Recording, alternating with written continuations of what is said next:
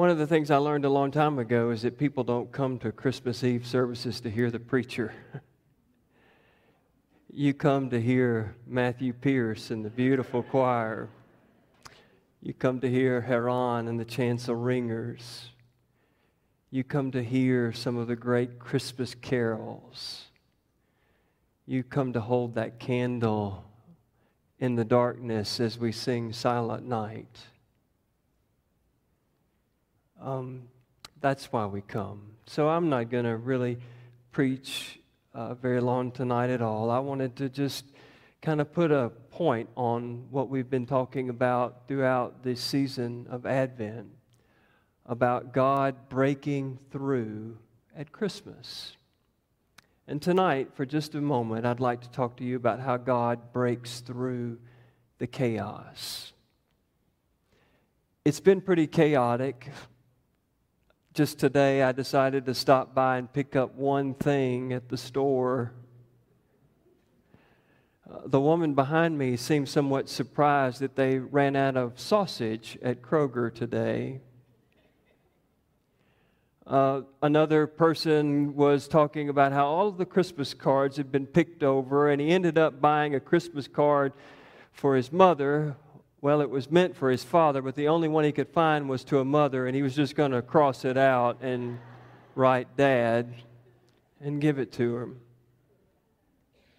There's been the chaos of people that were out today shopping for that very last minute gift. There's the chaos that comes from trying to remember where you bought those gifts that you bought really early so you wouldn't have to shop last minute. There's all sorts of chaos.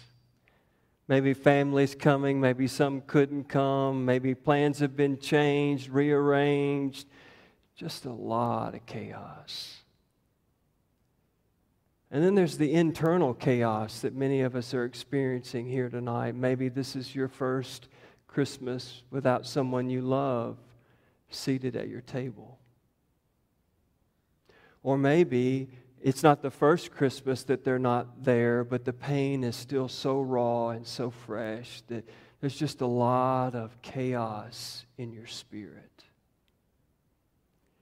There may be somebody here that's forcing peace just to get through the holidays because you know come January you and your spouse are going to split up and it's going to cause a lot of pain. Inflation has been high and your, maybe your paycheck hasn't gotten high with it. And so you're worried and wondering about how you're going to pay for all the stuff that you just bought to put under the christmas tree. There's a lot of people around the world and maybe even this sanctuary that just feels like that they are so confused so disoriented life hasn't worked out the way that you wanted it to, the way you expected it to. You feel so lost, so insignificant. Chaos. I was thinking about the shepherds that Jim read about in our scripture for this evening. Uh, they were sort of nobodies, they were sort of left out. They didn't get to participate in any of the reindeer games. While every, all of the important people were going to the town of their ancestral origin and registering for a census so that they could be taxed and so that their names could be on file in case they ever needed to go to war, everybody was going there except the shepherds. They were left out. They were out in the field keeping watch over their flocks by night. They weren't as smart as other people. They weren't as educated as other people. They were certainly uncouth. They were certainly unclean.